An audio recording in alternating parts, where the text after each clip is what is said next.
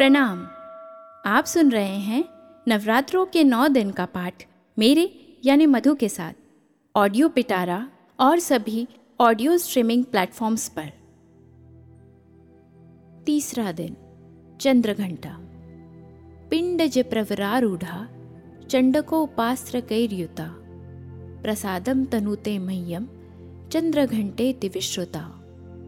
माँ दुर्गा की तीसरी शक्ति का नाम चंद्र घंटा है। नवरात्र उपासना में तीसरे दिन इन्हीं के विग्रह का पूजन, आराधना की जाती है। इनका स्वरूप परम शांतिदायक और कल्याणकारी है। इनके मस्तक में घंटे के आकार का अर्धचंद्र है। इसी कारण इस देवी का नाम चंद्र घंटा पड़ा। इनके शरीर का रंग स्वर्ण के समान चमकीला है। इनका वाहन सिंह है। हमें चाहिए कि हम मन, वचन कर्म, एवं शरीर से शुद्ध होकर, विधि विधान के अनुसार, माँ चंद्र घंटा की शरण लेकर, उनकी उपासना, आराधना में तत्पर हों। इनकी उपासना से हम, समस्त सांसारिक कष्टों से छूटकर, सहज ही परम पद के अधिकारी बन सकते हैं। तीसरा अध्याय, महिषासुर का वध। महिषासुर के प्रधान सेनापति, चिक्षुर ने, जब देखा कि हमारी सेना का संहार हो रहा है तो वह क्रोध से भर गया और स्वयं भी अंबिका साथ युद्ध करने के लिए चल पड़ा। उसने युद्ध के मैदान में जाकर देवी पर बाणों की ऐसी वर्षा की कि जैसे बादल मेरू पहाड़ के शिखर पर पानी की धरा बरसा रहा हो। इस पर देवी ने अपने बाणों से चिक्षुर के बाणों को काटकर उसके सारथी एवं घोड़ों को मार डाला। इसके बाद देवी ने चिक्षुर के धनुष तथा ध्वजा को भी काट दिया। चिक्षुर के धनुष के कट जाने पर देवी ने उसके अंगों को भी अपने बाणों से बींध दिया। धनुष, रथ, घोड़ा और सारथी के नष्ट हो जाने पर चिक्षु अपने हाथों में ढाल एवं तलवार लेकर भगवती देवी का वध करने के लिए आगे बढ़ा। उसने तलवार से सिंह के मस्तक पर प्रहार करके बड़े वेग से उसने देवी की बाई भुजा पर वार किया। वह तलवार जब देवी की भुजा पर पड़ी तो वह टूट गई। इस प्रकार क्रोध से लाल नेत्र करके चिक्षुर ने अपने त्रिशूल से देवी पर वार किया। त्रिशूल आकाश मार्ग से गिरता हुआ सूर्य के समान प्रकाशमान दिखाई पड़ा। त्रिशूल को अपनी ओर आते आते देख देवी ने अपने त्रिशूल से चिक्षुर के त्रिशूल के सौ टुकड़े कर दिए और इसके साथ ही देवी के त्रिशूल ने चिक्षुर के प्राण भी हर लिए। इस प्रकार देवी ने चिक्षुर का अंत कर दिया। चिक्षुर के मरने पर देवताओं का शत्रु चामर दैत्य हाथी पर बैठकर देवी भगवती से युद्ध करने आया। उसने आते ही देवी पर शक्ति का प्रहार किया। इस पर देवी ने अपने हुंकार से शक्ति को निष्प्रभावी बना दिया। शक्ति को निष्प्रभावी होते देखकर चामर ने अत्यंत क्रोधित होकर अपना त्रिशूल देवी भगवती पर फेंका। देवी ने उस त्रिशूल के अपने बाँध से टुकड़े टुकड़े कर डाले। इसके बाद देवी का वाहन सिंह उछलकर हाथी पर बैठ गया और चामर से मल्ल युद्ध करने लगा। सिंह ने चामर को हाथी पर से नीचे ज़मीन पर गिरा दिया। सिंह बड़े वेग से आकाश की ओर उछला और जब वह पृथ्वी पर वापस आया तो अपने पंजों से चामर का सिर धड़ से अलग कर दिया। क्रोधित देवी ने शीला और वृक्ष आदि की चोटों से उदग्र नामक राक्षस को मार डाला। उसके बाद कराल नामक राक्षस को अपने दांतों मुक्कों और थप्पड़ों से मार डाला। अब देवी ने गदा के प्रहार से उद्भत नामक दैत्य को भी मार डाला। इसके बाद वाशपाल नामक राक्षस का भिंदीपाल से अंत कर दिया। बानों से ताम्र और अंधक नामक राक्षसों को मौत के घाट उतार दिया। त्रिनेत्रों वाली देवी दुर्गा ने उग्रास्य, उग्रवीर्य, महाहनु नामक के राक्षसों को त्रिशूल से मार गिराया। तलवार से बिडाल नामक राक्षस का सिर धड़ से अलग कर दिया। दुर्धर और दुर्मुख राक्षसों को अपने बाणों द्वारा यमलोक पहुँचा दिया। इस प्रकार जब महिषासुर ने देखा कि देवी ने मेरी सेना को यमलोक पहुँचा दिया है तो वह भैंसे का रूप धारण कर देवी के गणों को दुख पहुँचाने लगा। कुछ गणों को मुँह के प्रहार से, कुछ गणों को खुरों से, कुछ गणों को पूछ घुमाकर तथा कुछ गणों को सींगों के प्रहार से चोट पहुँचाने लगा। किसी को तेज दौड़ाकर, किसी को गर्जना करके, किसी को भ्रमण और श्वास की वायु से पृथ्वी पर पटकने लगा। इसके बाद वह देवी के वाहन सिंह को मारने दौड़ा तो देवी को उस पर क्रोध आ गया। इस पर भैंस बना महिषासुर क्रोधित होकर अपने खुरों से धरती को खोदने लगा, तथा ऊँचे पहाड़ों से, सींगों से पत्थर फेंकने लगा। और गरजने लगा। महिषासुर के वेग से दौड़ने के कारण पृथ्वी हिलने लगी। पूछ की पटकार से समुद्र का जल उछल उछल कर चारों ओर पृथ्वी पर फैलने लगा। सींगों के आघात से मेघ खंड खंड हो गए और उसके श्वास से वायु से उड़ते हुए सैकड़ों पर्वत आकाश से पृथ्वी पर गिरने लगे। इस पर देवी ने पाँच फेंक कर दैत्य को बाँध लिया। दैत्य ने बंध जाने पर भैंसे का रूप त्याग दिया। अब महिषासुर ने सिंह का रूप धारण कर लिया और जैसे ही देवी उसका सिर काटने को हुई तो दैत्य ने आदमी का रूप बना लिया, जो हाथ में तलवार लिए था। देवी ने फ़ौरन अपने बानों से उस मायावी राक्षस को उसी तलवार ढाल सहित बींध डाला। अब वह हाथी बन गया। अपनी सूंड से वह देवी के वाहन सिंह को खींचने लगा। इस पर देवी ने अपनी तलवार से उसकी सून काट डाली।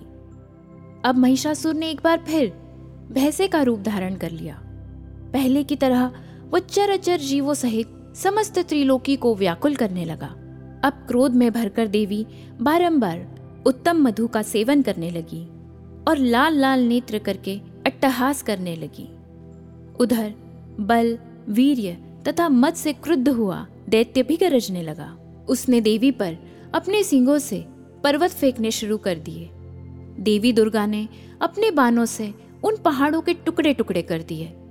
मधुपान के कारण लाल मुख वाली देवी लड़खड़ाते वचनों से बोली, अरे मूर्ख, जब तक मैं मधुपान का सेवन कर रही हूँ, तब तक तू गर्जना कर ले। मैं अभी तुझे यही मारूँगी तब देवता यहाँ गर्जना करेंगे।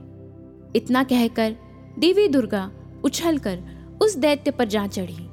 और उसको अपने पैरों से दबाकर शूल से उसके गले पर आघात किया। देवी के पैर से दबने पर दैत्य अपने दूसरे रूप में अपने मुख से बाहर होने लगा। अभी वह आधा ही बाहर निकला था कि देवी ने अपने प्रभाव से उसे रोक दिया। अब वह आधा निकला हुआ ही राक्षस युद्ध करने लगा तो देवी ने तलवार से उसका सिर काट दिया। इस प्रकार राक्षस महिषासुर का अंत हो गया। महिषासुर के मारे जाने पर दैत्य सेना हाहाकार करने लगी। तब उस सारी सेना का भी देवी ने नाश कर दिया। इस पर सब देवता अत्यंत प्रसन्न हुए। ऋषियों, महर्षियों सहित समस्त देवता देवी की स्तुति करने लगे, गंधर्व राज गान करने लगे तथा अप्सराएँ नृत्य करने लगी। चौथा अध्याय। देवताओं द्वारा देवी की स्तुति। ओम। ऋषि बोले, देवी ने जब पराक्रमी दुरात्मा महिषासुर का वध कर दिया और राक्षसों की सेना को मार दिया तो इंद्रादि समस्त देवता अपना सिर और शरीर झुकाकर भगवती दुर्गा की स्तुति करने लगे। जिस देवी ने अपनी शक्ति से यह जगत व्याप्त कर रखा है और जो समस्त देवताओं तथा महर्षियों की पूजनीय है, उस अंबिका को हम भक्ति पूर्वक वंदना करते हैं। वह हम सबका कल्याण करें। जिस अतुल बल और प्रभाव का वर्णन भगवान विष्णु, भगवान शंकर और ब्रह्मा जी भी नहीं कर सके, वही चंडिका देवी इस संपूर्ण संसार का पालन करें और अशुभ भय का विनाश करें। पुण्यात्माओं के घेरों में आप स्वयं लक्ष्मी का रूप हो और पापियों के घरों में तुम अलक्ष्मी रूप हो और सतकुल में जन्म लेने वालों के लिए तुम लज्जा रूप होकर उनके घरों में निवास करती हो। हम उस दुर्गा भगवती को नमस्कार करते हैं। हे देवी, इस संसार का पालन करें। हे मातेश्वरी, आपके इस अचिंत्य रूप का, असुरों के संहार करने वाली शक्ति तथा युद्ध में असुरों के साथ आपके अनेक प्रकार के चरित्रों को हम किस भांति वर्णन कर सकते हैं? अर्थात, आपकी महिमा का वर्णन शब्दों से बाहर की बात है। आप संपूर्ण संसार की उत्पत्ति का कारण हैं। आप में सत्वगुण, रजोगुण और तमोगुण में तीनों उपस्थित हैं तो भी दोषों के साथ आपका संसर्ग नहीं बन पड़ता। भगवान विष्णु और महादेव आदि देवता भी आपका पार पाने में असमर्थ हैं। आप ही सबके आश्रय हैं। यह समस्त जगत आपका अंशभूत है, क्योंकि आप सबकी आदिभूत, अव्याकृता परा प्रकृति हैं। हे देवी, संपूर्ण यज्ञों में जिसके उच्चारण में सब देवता तृप्त होते हैं। वह स्वाहा, आप ही हैं। इसके अतिरिक्त, आप पितरों का भी तृप्ति का कारण हैं। इसलिए सब लोग आपको स्वधा कहते हैं। हे देवी, वह विद्या जो मोक्ष को देने वाली है, जो अचिंत्य है, महज्ञान है, स्वरूपा है, मोक्ष की इच्छा वाले मुनिजन जिसका अभ्यास करते हैं, वह तुम ही हो। हे देवी, तुम वाणी रूप हो। दोष रहित हो। ऋग्वेद तथा यजुर्वेद की एवं उद्गीत और सुंदर पदों के पाठ वाले सामवेद की आश्रय रूप हो। तुम भगवती, दुर्गा हो। इस संसार की उत्पत्ति एवं पालन के लिए तुम वार्ता के रूप में प्रकट हुई हो और तुम संपूर्ण विश्व की पीड़ा हरने वाली हो। हे देवी, जिससे समस्त शास्त्रों को जाना जाता है, वह मेधा शक्ति तुम ही हो। और दुर्गम भवसागर से पार करने वाली नौका भी तुम ही हो। लक्ष्मी रूप से विष्णु भगवान के हृदय में निवास करने वाली और भगवान महादेव द्वारा सम्मानित गौरी देवी तुम ही हो। हे देवी, मंद मुस्कान वाले, निर्मल पूर्ण चंद्र बिंब के समान और उत्तम सुवर्ण की मनोहारी कांति से कमनीय तुम्हारे मुख को देखकर भी महिषासुर क्रोध में भर गया। यह बड़े आश्चर्य की बात है। हे देवी, तुम्हारा यही मुख जब क्रोध से भर गया तो उदय काल के चंद्रमा की तरह लाल हो गया और तनी हुई बाहों के कारण आपका विकराल रूप हो गया। उसे देखकर भी महिषासुर के शीघ्र प्राण क्यों नहीं निकल गए? यह बड़े आश्चर्य की बात है। हे देवी, तुम हमारे कल्याण के लिए प्रसन्न होती हो। आपके प्रसन्न होने से इस विश्व का अभ्युदय होता है और जब आप क्रुद्ध हो जाती हो तो कितने ही कुलों का सर्वनाश हो जाता है। यह हमें अभी अभी ज्ञात हुआ है, जब तुमने महिषासुर की विशाल सेना को देखते ही देखते मार गिराया। हे देवी, आप उन्नति को देने वाली हैं। आप जिस पर प्रसन्न होती हैं, वे सभी जगह मान सम्मान पाते हैं। उन्हें ही धन और यश मिलता है। वे अपने धर्म का भी पालन करते हैं। वे ही रक्षित रहते हैं। वे अपनी पत्नी, अपने बच्चों तथा संबंधियों के साथ प्रसन्न रहते हैं। हे देवी, आपकी कृपा से ही अत्यंत आदृत पुण्यात्मा पुरुष अपने धर्म संबंधी कार्य प्रतिदिन निष्पादित करते हैं। आपकी कृपा से ही उन्हें स्वर्ग लाभ मिलता है।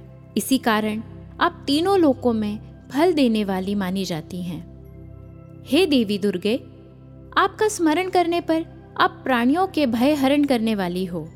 स्वस्थ पुरुष जब आपका स्मरण करते हैं तो आप उन्हें अत्यंत पवित्र बुद्धि प्रदान करती हैं। दरिद्रता, दुख और भय हरने वाली, हे देवी, आपसे बढ़कर और कौन इस संसार में है? आप ही सबका उपकार करने वाली तथा सर्वदा दयामयी हो। हे देवी, उन असुरों का विनाश करने से संसार में सुख और शांति हो और ये राक्षस नरक में रहने के निमित्त भले ही पाप करते हो, परंतु युद्ध में मरकर इनको स्वर्ग मिले। यह सोचकर ही आप इन राक्षसों का संहार करती हो। हे देवी, संपूर्ण राक्षस आपके केवल देखने मात्र से ही भस्म हो सकते हैं। फिर आपने अस्त्रों शस्त्रों से इनका विनाश किया। इसका कारण यही था कि शस्त्र के प्रहार से राक्षसों को भी स्वर्ग प्राप्त हो जाए। इस प्रकार शत्रुओं के लिए भी आपके विचार कितने उत्तम हैं। हे देवी, आपकी तलवार की उग्र प्रभा, पुंज और त्रिशूल की चमक से उन राक्षसों की आँखें फूट जानी चाहिए थी। परंतु इसका भी एक प्रमुख कारण यह है कि चंद्रमा की किरण के सदृश आपका शीतल मुख उन्होंने देख लिया था। हे देवी, आपका शील स्वभाव दुराचारियों के दुष्स्वभाव को निवृत्त करने वाला है। आपका रूप अचिंत्य है। उसकी तुलना किसी से नहीं की जा सकती है। आपका पराक्रम देवताओं के पराक्रम को नष्ट करने वाले राक्षसों के पराक्रम को नष्ट करने वाला है। इस प्रकार आप शत्रुओं पर भी दया करती रहती हो। हे देवी, आपके इस पराक्रम की बराबरी किसी से नहीं की जा सकती। शत्रुओं को भयभीत करने वाला आपका पराक्रम और सुंदर स्वभाव और किसी में नहीं है। हृदय में ममतामयी दया और युद्ध क्षेत्र में कठोरता तीनों लोकों में आपसे बढ़कर किसी में नहीं है। हे देवी युद्ध क्षेत्र में शत्रुओं को मारकर तुमने उन्हें स्वर्गलोक में स्थान प्रदान किया। इस तरह आपने तीनों लोकों की रक्षा की है, तथा उन उन्मत राक्षसों से जो हमें भय था, उसको भी दूर किया है। आपको हमारा बारंबार नमस्कार है। हे देवी, त्रिशूल से हमारी रक्षा करो। हे अंबिके, तलवार से हमारी रक्षा करो। तथा घंटे की ध्वनि और धनुष के टनकार से हमारी रक्षा करो। हे दुर्गा देवी, चारों दिशाओं, उत्तर, दक्षिण, पूर्व और पश्चिम में अपने त्रिशूल को घुमाकर हमारी रक्षा करो। हे माता, तीनों लोकों में जो आपके सौम्य रूप हैं तथा असौम्य रूप हैं, उनसे हमारी रक्षा करो, एवं इस पृथ्वी की भी रक्षा करो। हे अंबिके, आपके हाथों में जो खड़क शूल और गदा आदि शस्त्र शोभायमान हैं उनके द्वारा हमारी रक्षा करो। ऋषि बोले, इस प्रकार सब देवताओं ने जगत माता भगवती की स्तुति की और नंदन वन के पुष्पों तथा गंध अनुलेपनों द्वारा उनका पूजन किया। सभी देवताओं ने भक्तिपूर्वक दिव्य धूपों द्वारा अर्चना की, फिर प्रणाम करने लगे। तब देवी दुर्गा प्रसन्न होकर उन देवताओं से बोली, हे देवताओं, तुम सब लोग जिस वस्तु की अभिलाषा रखते हो, मुझसे मांग लो। देवता बोले, भगवती ने हमारी सब इच्छाएँ पूर्ण कर दी हैं। अब हमें कुछ नहीं चाहिए। हमारा शत्रु महिषासुर मर गया है। हे महेश्वरी, इतने पर भी यदि आप हमें कुछ और वर देना चाहती ही हैं तो जब जब हम आपको स्मरण करें, तब तब आप दर्शन देकर हम लोगों के महान संकट दूर कर दिया करें। हे मातेश्वरी जो भी मनुष्य इन स्तुतियों द्वारा आपकी स्तुति करे, उसे वित्त, समधि और वैभव देने के साथ ही साथ उसकी धन और स्त्री आदि संपत्ति को बढ़ाने के लिए आप सदा हम पर प्रसन्न रहें। ऋषि बोले, हे राजन, देवताओं ने जब संसार के लिए तथा अपने लिए इस भांति प्रश्न किया तो देवी तथास्तु कहकर अंतर्धान हो गई। हे राजा जिस प्रकार तीनों लोकों का हित चाहने वाली, वह भगवती देवी देवताओं के शरीर से उत्पन्न हुई थी। वह सारा वृत्तांत मैंने तुमसे कह दिया। इसके पश्चात दुष्ट असुरों तथा शुंभ निशुंभ का वध करने के लिए तथा संसार की रक्षा के लिए और देवताओं की रक्षा करने के लिए देवी उत्पन्न हुई। वह सब कथा मैं तुम्हें सुनाता हूँ। इसलिए तुम ध्यान से सुनो। आप सुन रहे थे नवरात्रों के पाठ का तीसरा दिन। चौथा दिन ज़रूर सुनिएगा। ऑडियो पिटारा सुनना ज़रूरी है।